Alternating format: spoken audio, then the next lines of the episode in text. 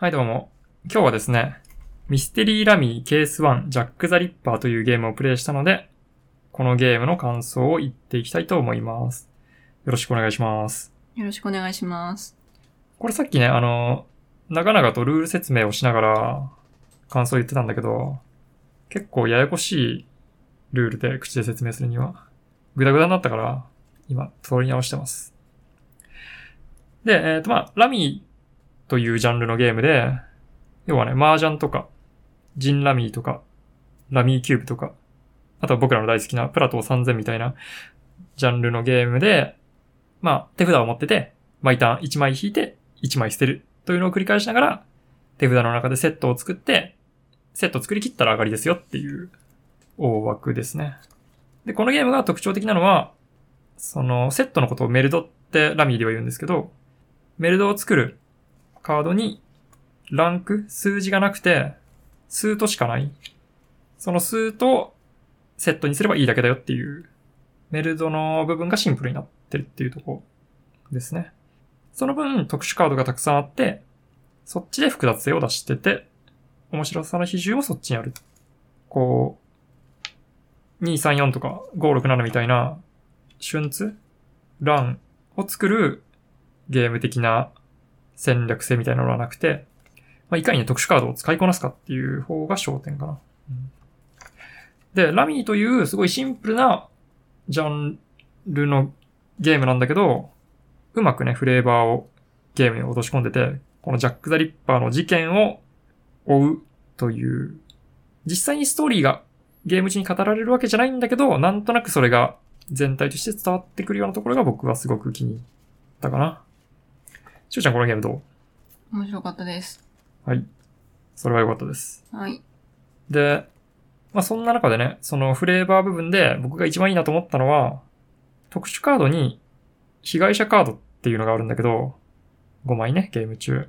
うん。まずそれが場に出ないとゲームが始まりませんよっていうところ。この被害者カードは、使ったら山札から2枚引くっていう効果のカードなんだけど、被害者が1枚でも場に出るまでは、一切メルドを場に出せない。要はセット作っても、まあ、ゲームを進められないっていう。まずは被害者出てからゲームが始まりますよっていうとこね。で、そのメルドを作るカードは証拠カードといって、犯人の証拠を集める、証拠のセットを作るっていう感じのフレーバーだから、被害者がいないってことは事件が始まってないわけで、なのに証拠を集めても意味ないよねっていうフレーバーがね、面白い。で、今度はその証拠のメルドが出ると、そのスートの容疑者が出せるようになる。容疑者はちょっと点が高いカードなんだけど、メルドが完成してない限り、場に出せないっていう、出しにくいカードになってるんだよね。この、被害者、証拠、容疑者っていうゲームのステージの進み方がものすごくフレーバーにあってて面白い。ここが一番気に入ったところかな。しょうちゃんなんかいいとこある？このゲーム。あ、なんか、この、こういうフレーバそうねテキストが。フレーバーテキストがね、すごい淡々としたーが。うん。感じだよね。あんまりエエモくないというかさ。イラストもね、銅版画のテイストで、実際に銅版画で描いてるかわかんないんだけど、あの、当時っぽくていいよね。当時当時あ、当時っぽいね。?19 世紀っぽい。そうそう。この、レトロな、しみじみとした良さがあるんだよね。ゲームプレイもさ、まあそもそもこのゲーム自体が20年ぐらい前のゲームなのかなちょっと詳しくわかんないけど、なんか、ゆったりとしたというかな、なんていうのかなねクラシック？まあそうだね、クラシックな感じがあるよね。うん、いい言葉出ますね。うんそう、すごくフレーバーがいいんだよね。で、フレーバーテキストも、やっぱり未解決事件だから、ちょっと含みのあるというか、うん。僕とつなんだけどミステリアスな感じのテキストで、ね、面白い。うん。まあなんか、なくてもいいんだけど、なんか、うん。いいよねそうね。結構各カードにテキストが書かれてるから、ちょっとね、あの、テキスト量に面食らっちゃう部分もあるけどね。でもまあそんなに、あれだよね。その、プレイに、そんなにテキストを気にしなくても。そうなのよ、そう。あの、あ、フレーバーテキストの話？ルールテキストの話？ルールテキストそうだよね、そう。あの、ルールテキスト書かれてるんだけど、カードごとに特殊効果を持ったカードがユニークでたくさん入ってるわけじゃなくて、何種類かの特殊カードがあって、そのテキストは、まあ、ルールブックに書いておけばいいんだけど、しっかりカードの方にもちゃんと書いてくれてるよって感じのテキストなんだよね。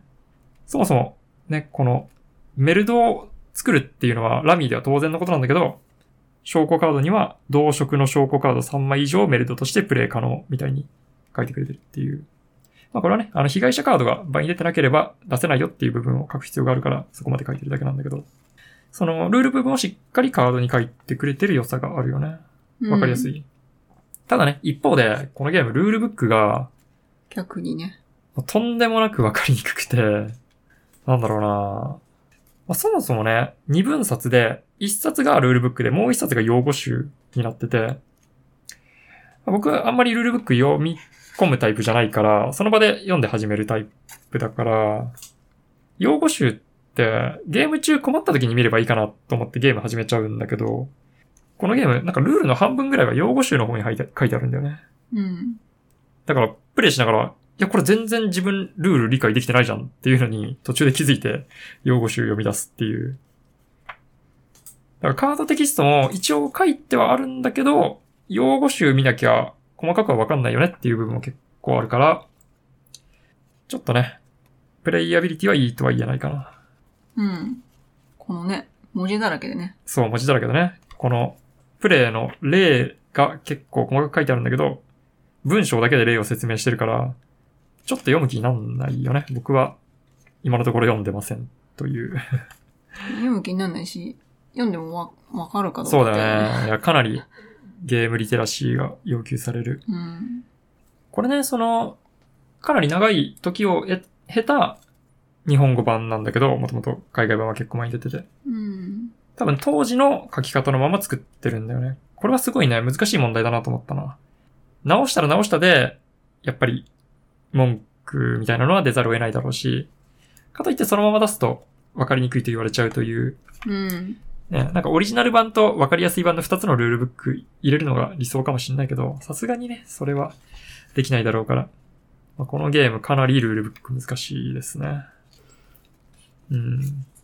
まあ、ゲームのあやで言うと、その、このゲームラミーの中でも、最後に、というかまあ自分の手番でいくらでもメルドを出せちゃうから、最後の手番に一気に全てのカードをバッと手札から場に出して、相手に悟られずに勝つみたいなことができるゲームなんだけど、負けた時には手札に持ってるカードが失点になるから、負ける前にある程度出しとかないとリスクがあるっていう、その表裏の関係があって、で出したら出したで、自分がメルド出しちゃうと、そのメルドの出たスートのカードは自由に出せるようになるから、相手の得になるし、誰が最後容疑者に、じゃあ、誰が最後犯人になるかを推理するっていう要素があって、一番場の点数の高いスートの容疑者が犯人になるから、場にカードを出していくと、誰が犯人になりそうか分かっちゃうんだよね。で、犯人当てると10点っていう、この犯人当て宣言を途中で誰かが犯人当てするぞみたいな投票っていうアクションをしたら、全員が同時にやんなきゃいけないっていうルールだから、情報のアドバンテージみたいなのがね、大事で。あれあれ当たった人全員10点？もちろんもちろん。うん。だから、負けそうな時でも当てさえすればいいんだよね。うん。だから、相手が犯人に仕立て上げそうなやつに投票するっていうのはうん。ありなわけで、そうするとやっぱり出したくなくなるよね。でも、失点を受けるから、ある程度出さなきゃいけないっていう。これがね、結構ね、面白いよね。勝ちを確信してるんだったら、最後まで出さなくていいんだけど、負けるかなと思ってたら、途中から出さなきゃいけない。で、相手が、あ、なんか中途半端に出してきたなってことは結構手が遅いのかなっていう読みが発生したりね。うん。で逆にそこを逆手に取ることもできるよね。中途半端に出して手が遅いと思わせて、相手が、こっちの手が遅いんだったら相手はゆっくりというかなんだろうな。うん。うん。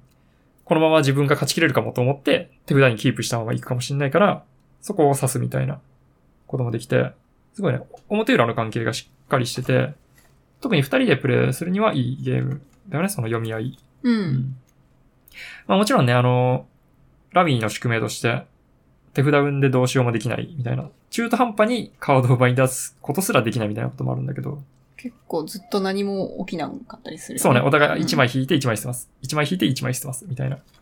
うん。でも、上がるときはすごく気持ちよく上がれるゲームだよね。うん本当に。うん。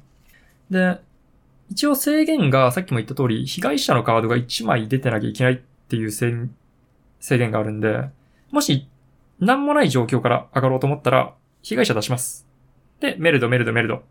これで上がりですみたいにしなきゃいけないわけだけど、被害者を出した時に、被害者の効果で、カード効果として2枚ドローしなきゃいけないから、被害者出して即上がりって難しくなってるんだよね。うんうん。これめちゃくちゃ考えられてるなと思った。ああ、確かに。ね。いきなり終わるってことはあんまりなくて、うん。でね、その被害者は結構出したくないカードだから、要はゲームを進めちゃうし、わけわからんカードを2枚引かされるし、まあこれ嬉しい時もあるんだけど、私渋るよね。そうそうそう。あとはね、その被害者カードとは別で、あの、現場カードっていうのが各被害者とペアであって、パクられるもんね。そうそうそう。自分の出した被害者と同じ種類の現場カードを他のプレイヤーが出したら、被害者のカードがパクられて点を取られちゃうっていうのがあるんで、後出ししたいんだよね。そんな感じで結構被害者が出るまではじりじり進んで、そっから被害者が出ると、お、ゲームが動いたなっていう感じの回もあって、そのあたりも面白いよね。うん。で、そうすると被害者出したくないんだけど、2枚ね、長官の辞職っていうカードと、ジャック・ザ・リッパーの襲撃っていうカードが、被害者を無理やり倍に出すカードになってて、まあ、このあたりも特殊効果をね、うまく無駄なく、うん。まあ、ゲームに効くように設定してるなと思ったな。で、被害者を出したくない理由がもう一個あって、ジャック・ザ・リッパーの逃走っていう、すべての被害者が倍に出たら、即時勝利できるっていう、ターンの流れとか無視して、ジャック・ザ・リッパーの逃走カードを条件満たしたら、出した瞬間に大量得点もらって終わりになるっていうのがあるから、まあ、そこまでうまいこと表裏になってて、被害者 4, 4人倍に出ると結構、じりじりした展開になってるね。このゲームの上がり方として、最後に不要カード1枚ディスカードして上がれるっていうルールだから、被害者4人倍に出ても、残りの1枚をキープしたままプレイ続けられるんだよね。そのさっき言ったジャック・ダ・リッパーの逃走をされないために。ただもちろんそうすると、手の自由度はちょっと狭まるし、ただうまいこと抑えてね、勝てればいいなっていう。で、さらにその、キープし続けることに対するカウンターとして、さっきちょっと言った長官の辞職は、全プレイヤーの手札にある被害者カードを強制的に倍に出させるっていうカードだから、これで倍に出させて、勝ったりもできる。闘争で。で、一方、もう一個さっきちょっと言ったジャック・ザ・リッパーの襲撃っていうカードは、山から5枚めくって、その中の最初にめくれた被害者カードを倍に出すっていう効果なんで、ジャック・ザ・リッパーのその逃走を狙ってる人、5枚の被害者を倍に出したいと狙ってる人は、他の人の手札にあるんだったら長官の辞職を使いたいし、山に眠ってるんだったらジャック・ザ・リッパーの襲撃を使いたいっていう、ここでも人の心理を読んで、どっちに最後の被害者がいるんだろうみたいなことを考えなきゃいけない部分もあるから、すごくね、なんか入り組んだ読み合いが多分できるんじゃないかなと。まあ僕らね、えー、3回プレイしたかな？これ。うん。3回かな？うん。まあそこまでまだ、ようやくゲームの機微が分かり始めてきたって感じで、すごいね、なんかね、やっぱ、スルメっぽい、しみじみしたゲームなんだよね。パッと1回目で盛り上がる感じじゃなくて、あ、なるほどねっていうのが、やるごとに、しかも、ちょっとした部分になるほどを感じるっていう。二人でしかプレイしてないしね。4人だと、その、ジャック・ザ・リッパーの闘争が起きやすくなるという話もあるんで、おまたプレイ感変わるかな。その、全員の手が揃うまでに山が削れる枚数が多くなるから、基本ね、うん人数増えるほど。うんまあ、まだ楽しめそうかなという感じですね。結構逆転もでそうだねきるのがね。二人だとね、特にね、あの、要は、相手に上がられると、残ってる手札の分だけ失点で、かつ相手は大量に得点入るから、まあ、ワンサイドゲームになる時もあるし、一旦押し込まれても、一気にまくれることもあるよね。うん。といったところかな他なんか、ある？いや、気持ちよく勝ててよかったです。さっきね、はい。その前の2回僕勝ってるから。いや、でも、いやさっきそんなに気持ちよくなかったよでしょ？ねああ、いや、勝ったら気持ちよかったよ。でもね、あんまり気持ちいい感じを出すと怒られるかなとそん思って。なことないよ。最後のさっきの回なんて、僕めちゃめちゃ手札詰まって、しおちゃんね、トンめちゃめトン拍子で。ちゃいい感じで終わったでしょ。お互いすごかったね。あの、96点対95点で、100点いったら勝ちのゲームで、もう次の1回で勝負が決まるっていう時に僕の手札めちゃめちゃひどくて、翔ちゃんかなりささっと上がって終わって、羨ましかったなうん。ほんとね、フレーバー溢れる、非常にしみじみといいゲームですね。長官実食しても何も起きないときなんか、そうね。面白いねそうそう召喚職した時に、全員が手札から、あの、被害者カードを出すはずなんだけど、誰も持ってなかったら、いや、実食しただけで終わったなっていう。あの、ジャック・ザ・リッパーの襲撃もね、襲撃してんだけど、被害者一切出なかったね、みたいな。うんさっきね、一回、その被害者カードが山の下の方に眠ってて、これ全然事件起きてないのに我々何やってんだ？っていう。自食してもいないし、襲撃してもいないし。そうそうそう、どこにも被害者いないよっていう。うん。これがね、なんかそうそう、その、犯人当てのゲームっぽいんだけど、もちろん現実に未解決事件だし、なんかゲームプレイ的にも犯人がこいつだと分かったって感じじゃなくて、作ってる。そうそうそう、まあ、こいつを犯人ってことにしよっかっていう、一番ポイント高いやつがね、一番証拠集まったやつが犯人に犯人仕立て上げてるって感じなんだけど。そうそうそう。そこもね、なんかすごい独特で面白いと思ったな。といったところですかね。うん。僕はこのゲーム4点ですね。前回と違って気持ちよく4点だな。しおちゃんどう？はい。4点で。これなんか4点多くない？じゃあ3.5点え、さっきまで3点だったけど。あ、そう。じゃあ3点でいいよ。全然。じゃあ、じゃあ3点で。うん。なんで今4点になってたのじゃあ？さっき買ったから。なるほど、なるほど。そうだよね。いや、最初の2回別になんか楽しそうじゃなかったもんね。なんか、だんだん分かったのかって札がよよかったのかよどっちか分かんないけど。さっきも、あの、その1ゲームの中で最初の2ラウンド僕が勝って、その後しおちゃんが連勝してまくって勝ったけど、はい。最初の 2, 2ラウンドつまんなそうだったもんね。そう？うん。楽しかった？いや、別につまんないとまでは言ってないです楽しさ。でもあのまま平ね、均ぐらいのなんか。100対0ぐらいで終わってたら、そういうことあるゲームだもんね。100対0だったら、ちょっと2にしてた。ねえ、そうそうそう。結論は？じゃあ、真ん中で3点。3点ねうんはいじゃあ、ミステリーラミー、ケース1ジャック・ザ・リッパー。僕らのね、感想は7点ということで。じゃあどうもありがとうございました。ありがとうございました。